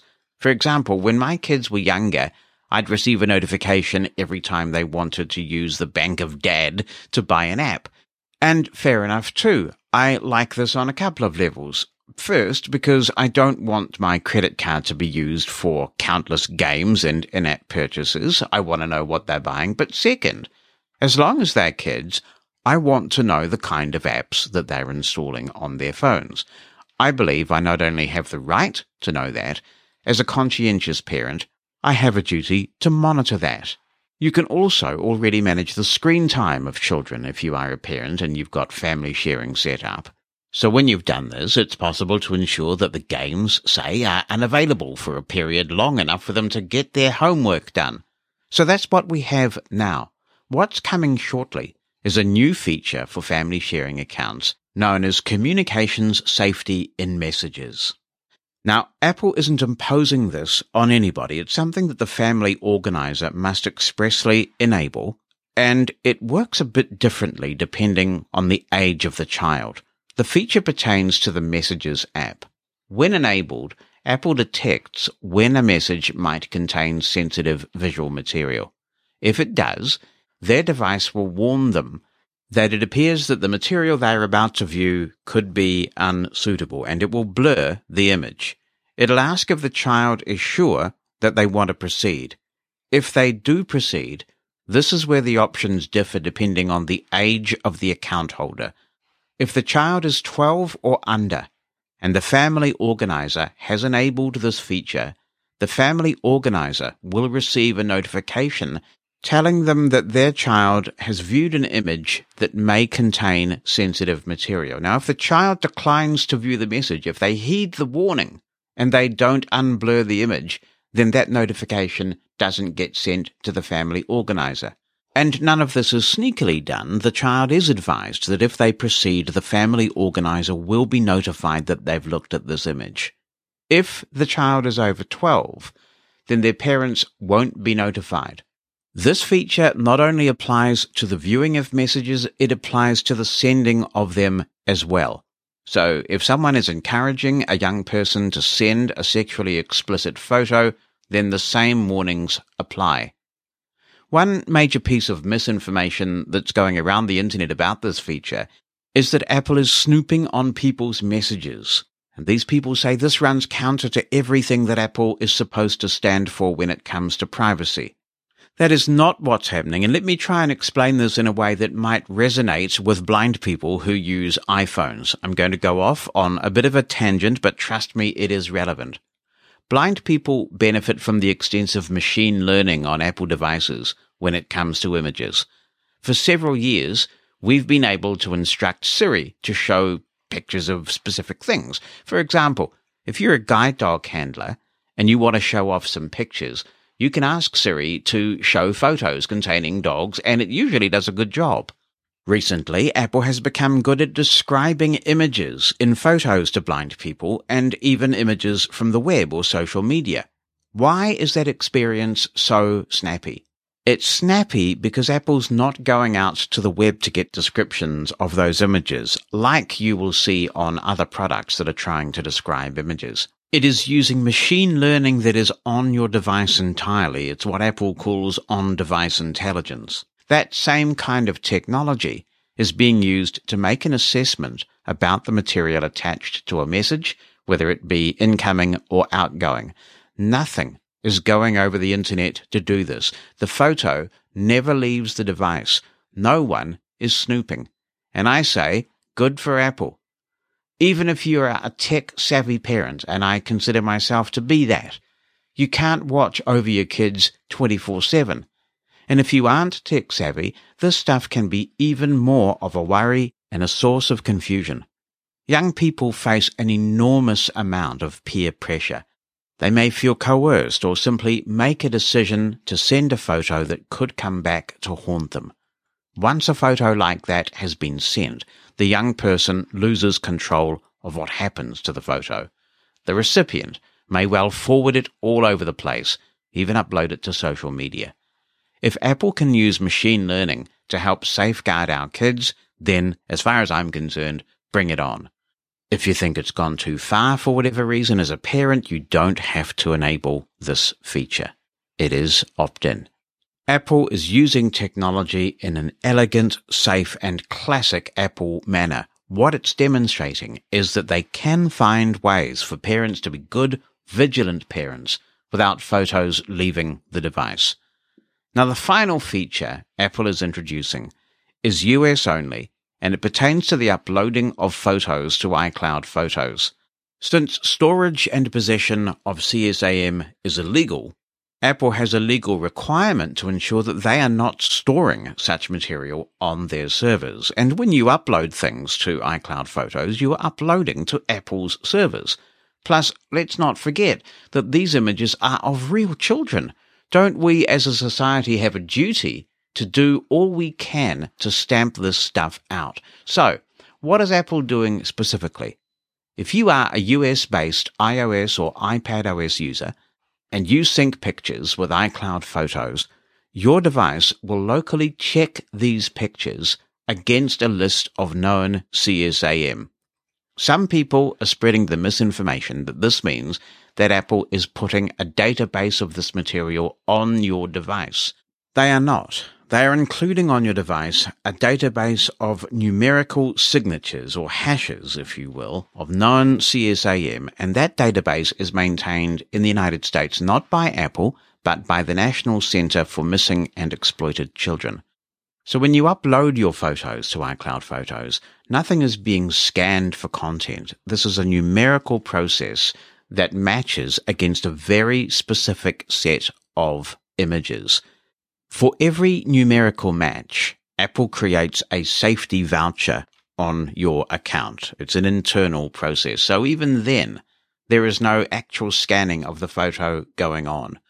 That process only happens when you reach a certain threshold, and that threshold has been a bit vague, but interestingly, in an interview with the Wall Street Journal, Craig Federighi has recently said that the threshold is 30. So if you have 30 of these images that are classified as highly offensive and exploitative of young children, at that point, things start to happen at the Apple end. It will alert Apple's moderators and reveal the details of the matches. If a moderator, so a human being, confirms the presence of CSAM, they'll disable your account and as they should do, report these images to legal authorities. Now, a couple of things here. The first is that I've heard some people say, well, I take photos of my kids all the time. You know, they're one, they're two, they're in the bath, they're cute. I want to keep these photos because they're precious. Now Apple's going to be scanning those photos and calling me a criminal. That's absolutely not true. that will not happen because of the hash based system that this is using. These are very specific images. Second, this only applies to photos that you sync with iCloud. So you do have the option to disable iCloud photos if you want to. But where are you going to go if you want to use a cloud service?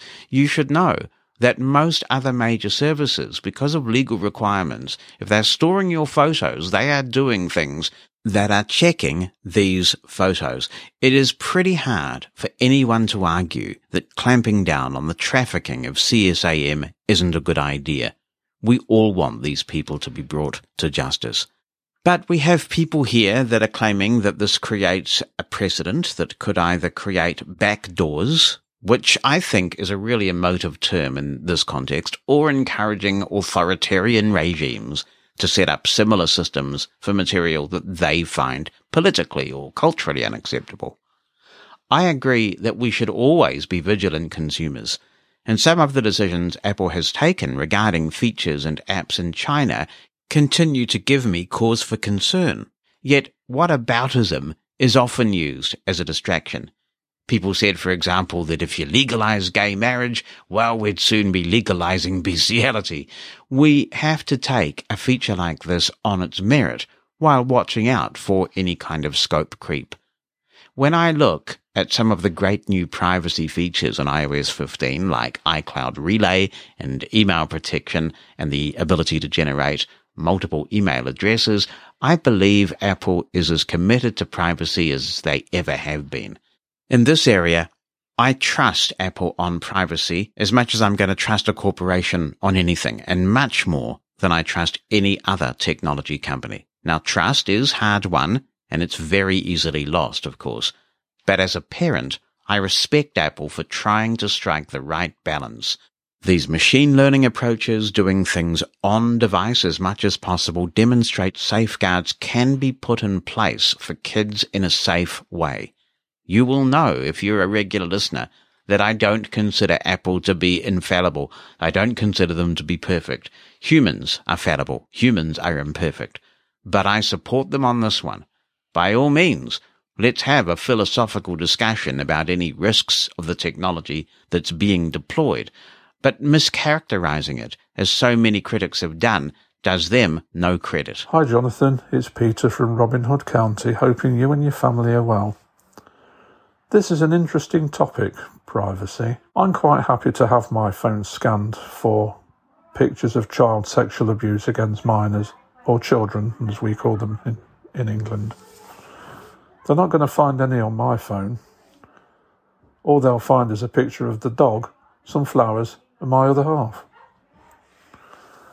I'm quite happy for Apple to scan my phone. My liberties have not been infringed because I feel I haven't done anything wrong. One has to remember with freedom comes responsibility, and that responsibility is to try and be a model citizen wherever you can. I don't think we would have to do this kind of thing if the world had a moral compass, and it doesn't. You just listen to your news bulletins throughout the world murders, stabbings, perverts, anarchists, all sorts of things everybody has an idea of what privacy is, and everybody has an idea of what their rights are. Everybody's got human rights, as one of your guests said a few programs ago. And therefore, Apple has the human right to ensure that pictures of child sexual abuse against minors or children is not going to be permitted. But there's always a little caveat who will guard the guardians. That's what I say.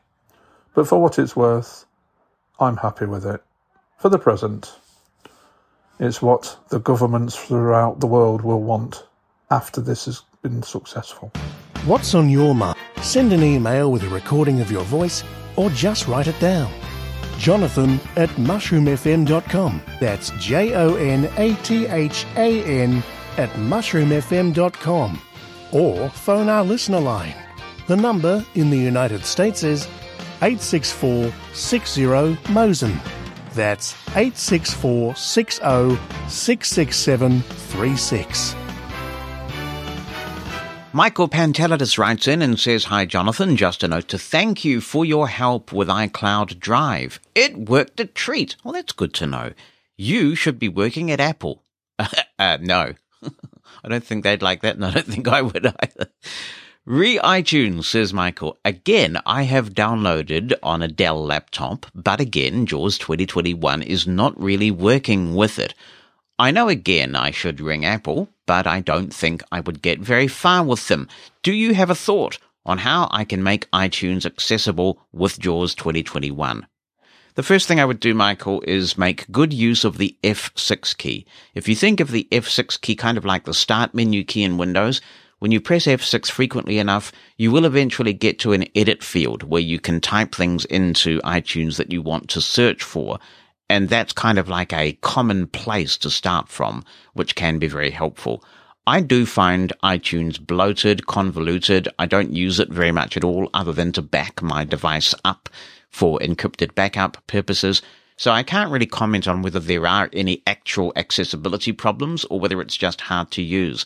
But I do note that Leasey from Hartgen Consultancy does have some iTunes features built into that. You might like to check Leasey out if you don't have it already, because it's a Swiss army knife of productivity. Really very impressive. And they do have that iTunes support there. I think also that Hartgen Consultancy may have produced an iTunes course. So those are the two things that I would recommend checking out. If anyone would like to share hints and tips for working iTunes like a boss, by all means be in touch. Jonathan at mushroomfm.com is my email, and you can also call the listener line, that number, 86460 Mosen in the United States, 864 606 6736. Hello, Jonathan. It's uh, Saddam Ahmed here. Just thought I'd drop you another audio contribution. And it's concerning email lists. I think you did mention email etiquette, uh, why email lists are so, so bad. I recently had an experience on an email list, specifically for the blind community. I won't mention the sort of what happened, but suffice to say it was very traumatic. And I've never understood why people, particularly in our blind community on email lists, and I've seen it happen before to other people. It's the first time this happened to me. Essentially, it was gaslighting. But what I've always wondered is why people have to attack you personally. You know, you send an email out, and the email that I sent out was quite a benign you know, email. It, it had nothing to do with what this person came back with. And the hatred and vindictiveness and malevolence and I'd even, you know, use words of lack of empathy and, and compassion that this person showed. They knew what they were doing. They knew what they were writing was extremely inappropriate for public consumption, but yet they chose to do that anyway. And the condescension and arrogance that they showed it was absolutely astonishing. I'd known this person for 11 years, so this person goes back to high school, but I just didn't realize how much hatred this person had for me. And they could have done a whole bunch of things. They could have done a lot of things, but yet they chose, they chose to write the email back onto the public list, knowing that this would upset me. And I'm glad that I responded clearly and coherently and this person, thank the Lord, is no longer in my life, never will be, because you don't need people like that in your life who who will treat you with such. I'd words, I'd use words like you know denigrate. You know, they, they this person denigrated me. This person was malevolent and uh, very very vindictive. I would say that he was a he's he is a keyboard warrior, and this does not happen to a certain extent on mainstream email lists. I'm on the Thunderbird email list you know, to discuss the Thunderbird application. I'm on an email list to do with Linux. Uh, I'm on a, uh, an email list for Android, which is just predominantly uh, people that don't have a disability. But what absolutely astounds me is the level of anger and how people attack you personally is absolutely astonishing. Um, they, they just, people cannot, some people cannot just do it professionally. You know, th- this person was doing it not only on email, uh, but he has been doing it through social media and also via phone. So there was three, a three-way gaslighting going on. And thankfully, I've taken steps that he'll never he'll never be able to contact me again. But what I I fail to understand is just people that have a go at you personally. I have never been one to attack, even if I don't agree with the person's viewpoint. You can do better than attacking someone's, you know, health. You can do it better than attacking someone's sexuality, and you can do better than attacking someone's race and, and, and what color of their skin. So really looking back on it after I've analyzed it, it's a very sad indictment on this person because uh, to personally attack someone like that, like I was attacked, was just horrendous. The other thing I wanted to comment on is Apple support, specifically the Disability Answer Desk versus the Accessibility Line. And I don't have to call Microsoft Disability Answer Desk that often. I really try to sort out the issue. And if I cannot sort out the issue, then I call them. A case in point, I installed Windows 11 developer build, and it, it definitely was not ready for prime time, but I was able to go back to a stable build, and I did that all on my own just by Googling the steps and what have you. But when I have had to call them, there's a huge difference in quality between Microsoft Disability Answer Desk and Apple's accessibility line. I'm not sure what Apple's doing you know, how they're training their, their personnel. But Apple's uh, accessibility line has really gone downhill in a big way to the point where I don't, I don't call them anymore. If there's an issue, I just work work through things, work out things on my own. Thanks, Saddam. Good to hear from you, and I am sorry that you were subjected to that sort of attention. I think this about criticism. Some criticism is a gift, and some criticism is simply trash. And if you can analyze the criticism and say, okay, there's an element of truth in this, there's a modicum of truth in it, then take that truth and be grateful for the gift that one has been given. If someone is simply intending to express their anger, which may be directed at you, but is usually about some issue that they have in themselves, then discard it. And I know it is really hard to do that. Hi, Jonathan and listeners. This is Ross Winetsky calling from uh, New Mexico in the United States. In hot New Mexico, it's it's warm weather here in the summer. Uh, I'm calling about the Apple Disability Answer Line. I probably called them four times in the last mm, month and a half, and I've had pretty good luck. Out of four calls, there was one occasion where I couldn't seem to get my phone to work right. I couldn't get any sound out of it and he said, well, he'll give me the number for the technical number because it didn't have to do with technology. But I convinced him uh, that I thought it might have something to do with the voiceover not working properly, and he actually did follow through and continue. The other three calls have been wonderful and haven't always been specifically regarding voiceover. Sometimes at night, if I can't sleep, I like to listen to a radio station or a podcast and there are occasions when sometimes I'm asleep and I'll grab my phone and in out of pure being asleep do something weird that I don't know what I did. And that's what I did last night and there was just no sound coming out anywhere. And this was at about 3:30 in the morning at my time. And I spoke to a woman who is just wonderful. And we tried everything and she said, "Do you have another um a phone or something. I went, well, yeah, my Apple 8, but it's not charged up. She said, well, plug it in. And she uh, did connected with me, and then used the camera.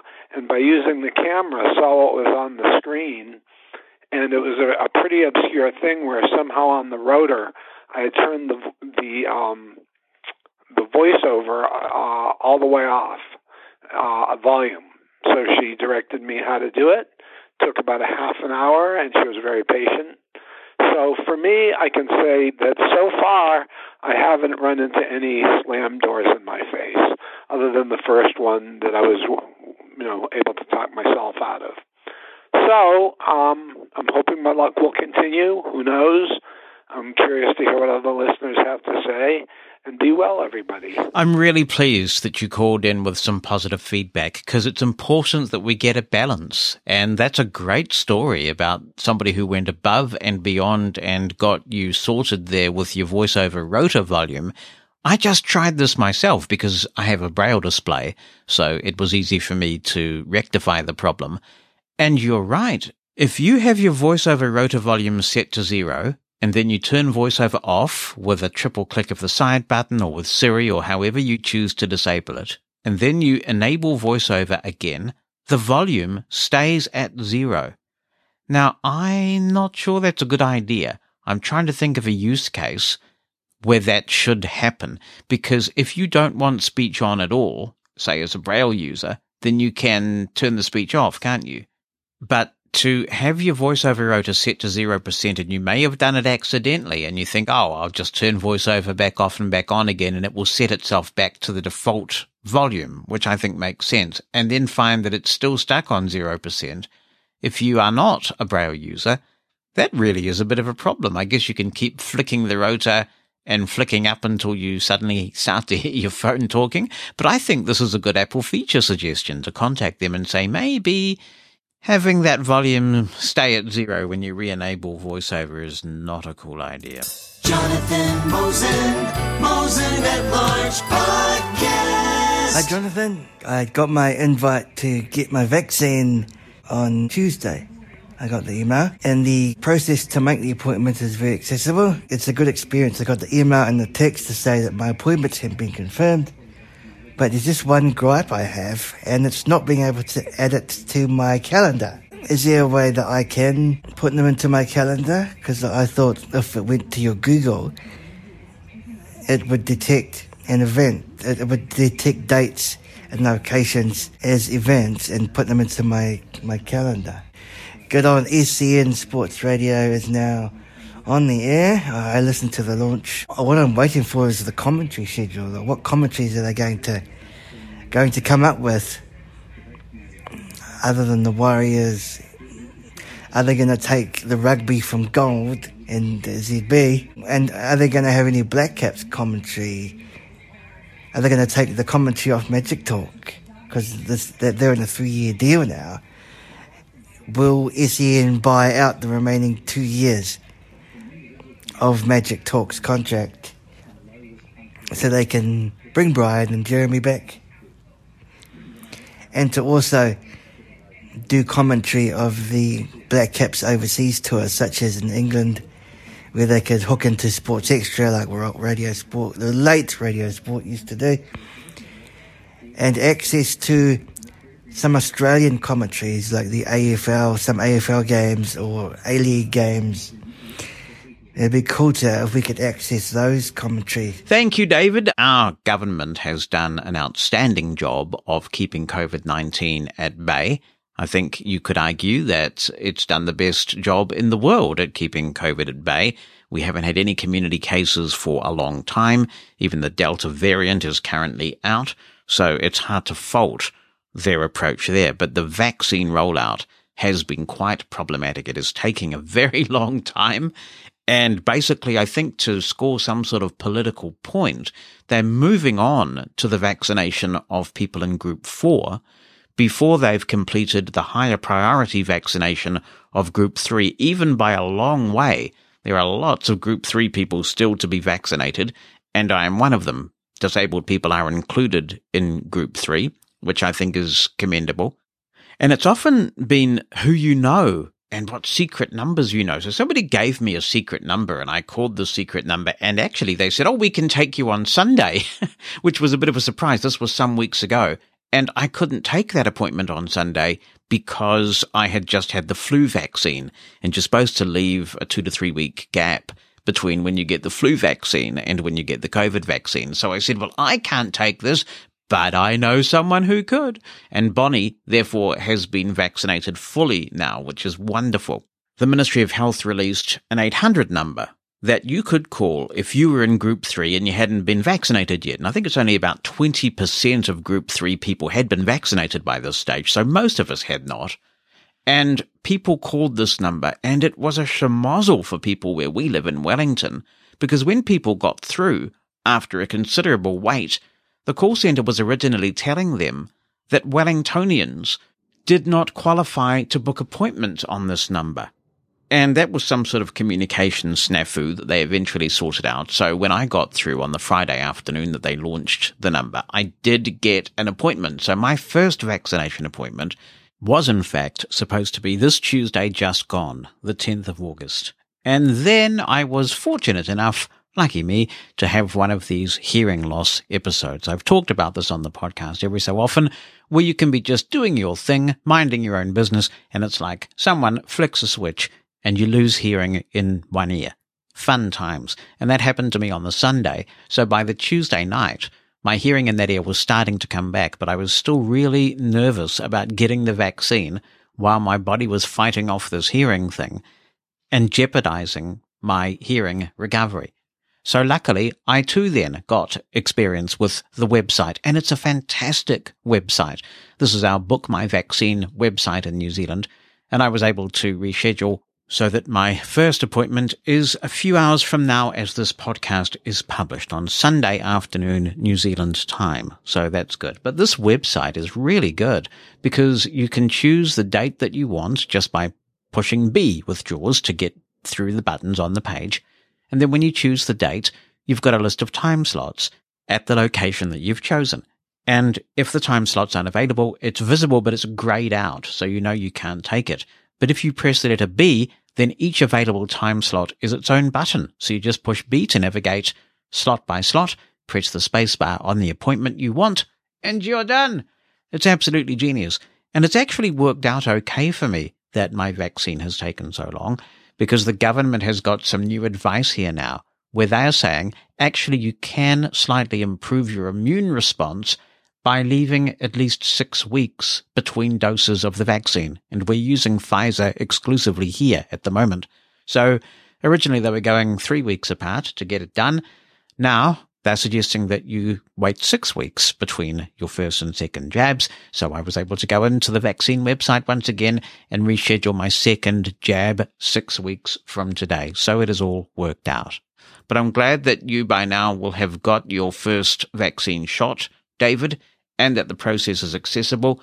I don't use Gmail, so I can't comment about what it is pertaining to the message that you got by email that meant that you couldn't add it to your calendar. But I mean, what I would do is just simply say to Siri, make an appointment called vaccination at whatever on whatever, and it's in your calendar. It all takes just like three seconds of talking to your phone.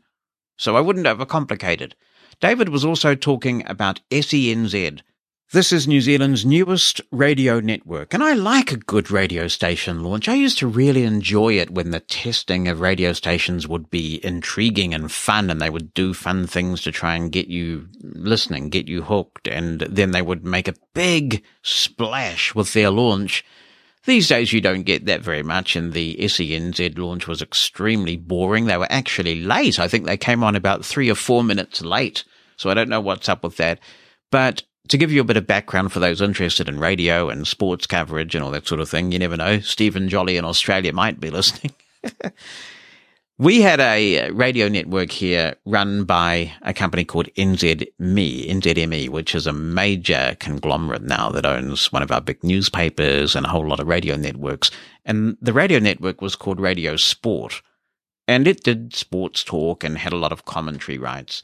And they chose to withdraw from the negotiation process for radio cricket rights, which basically completely messed up any potential for radio sport to be viable in the summertime because New Zealanders are all listening to cricket if they're sports fans in the summer. And then during our very strict level four lockdown here in New Zealand, NZME decided to close radio sport. One minute presenters were talking about we'll see you tomorrow. Next thing, it was off the air. So there's a radio network that's been gaining a lot of ground in Australia called SEN, Sports Entertainment Network. And at roughly the same time that Radio Sport closed down, the TAB, the Totalisator Agency Board, which handles betting in New Zealand, also closed down its radio network, which used to broadcast racing. And the folks at SEN in Australia saw an opportunity and they said, we'll buy your frequencies off you and we'll start a sport network. We'll use all of our expertise that we've gained from doing sport in Australia and we'll bring a New Zealand flavoured sports network called SENZ. And it was about a year in the planning, but it is now on air. Now, I don't think I'm really the target demographic for this network. I don't like sports talk, just endless talk about sport, unless it's something really big that I'm interested in, like a major cricket fixture or something like that. So in an event like that, I would listen, but generally I do not. And that's fine. So I'm not the best judge of how well it's doing, but I do agree with David. The critical thing is going to be what sporting rights have they been able to secure? I understand they are going to be covering the Black Caps when they go to Australia. So they've got that locked down, I guess, because of their SEN related rights in Australia. But the key will be, can they poach any of the rights from others in New Zealand who have them? So that remains to be seen. I love to hear from you, so if you have any comments you want to contribute to the show, drop me an email written down or with an audio attachment to Jonathan, J-O-N-A-T-H-A-N at mushroomfm.com. If you'd rather call in, use the listener line number in the United States, 864-606-6736.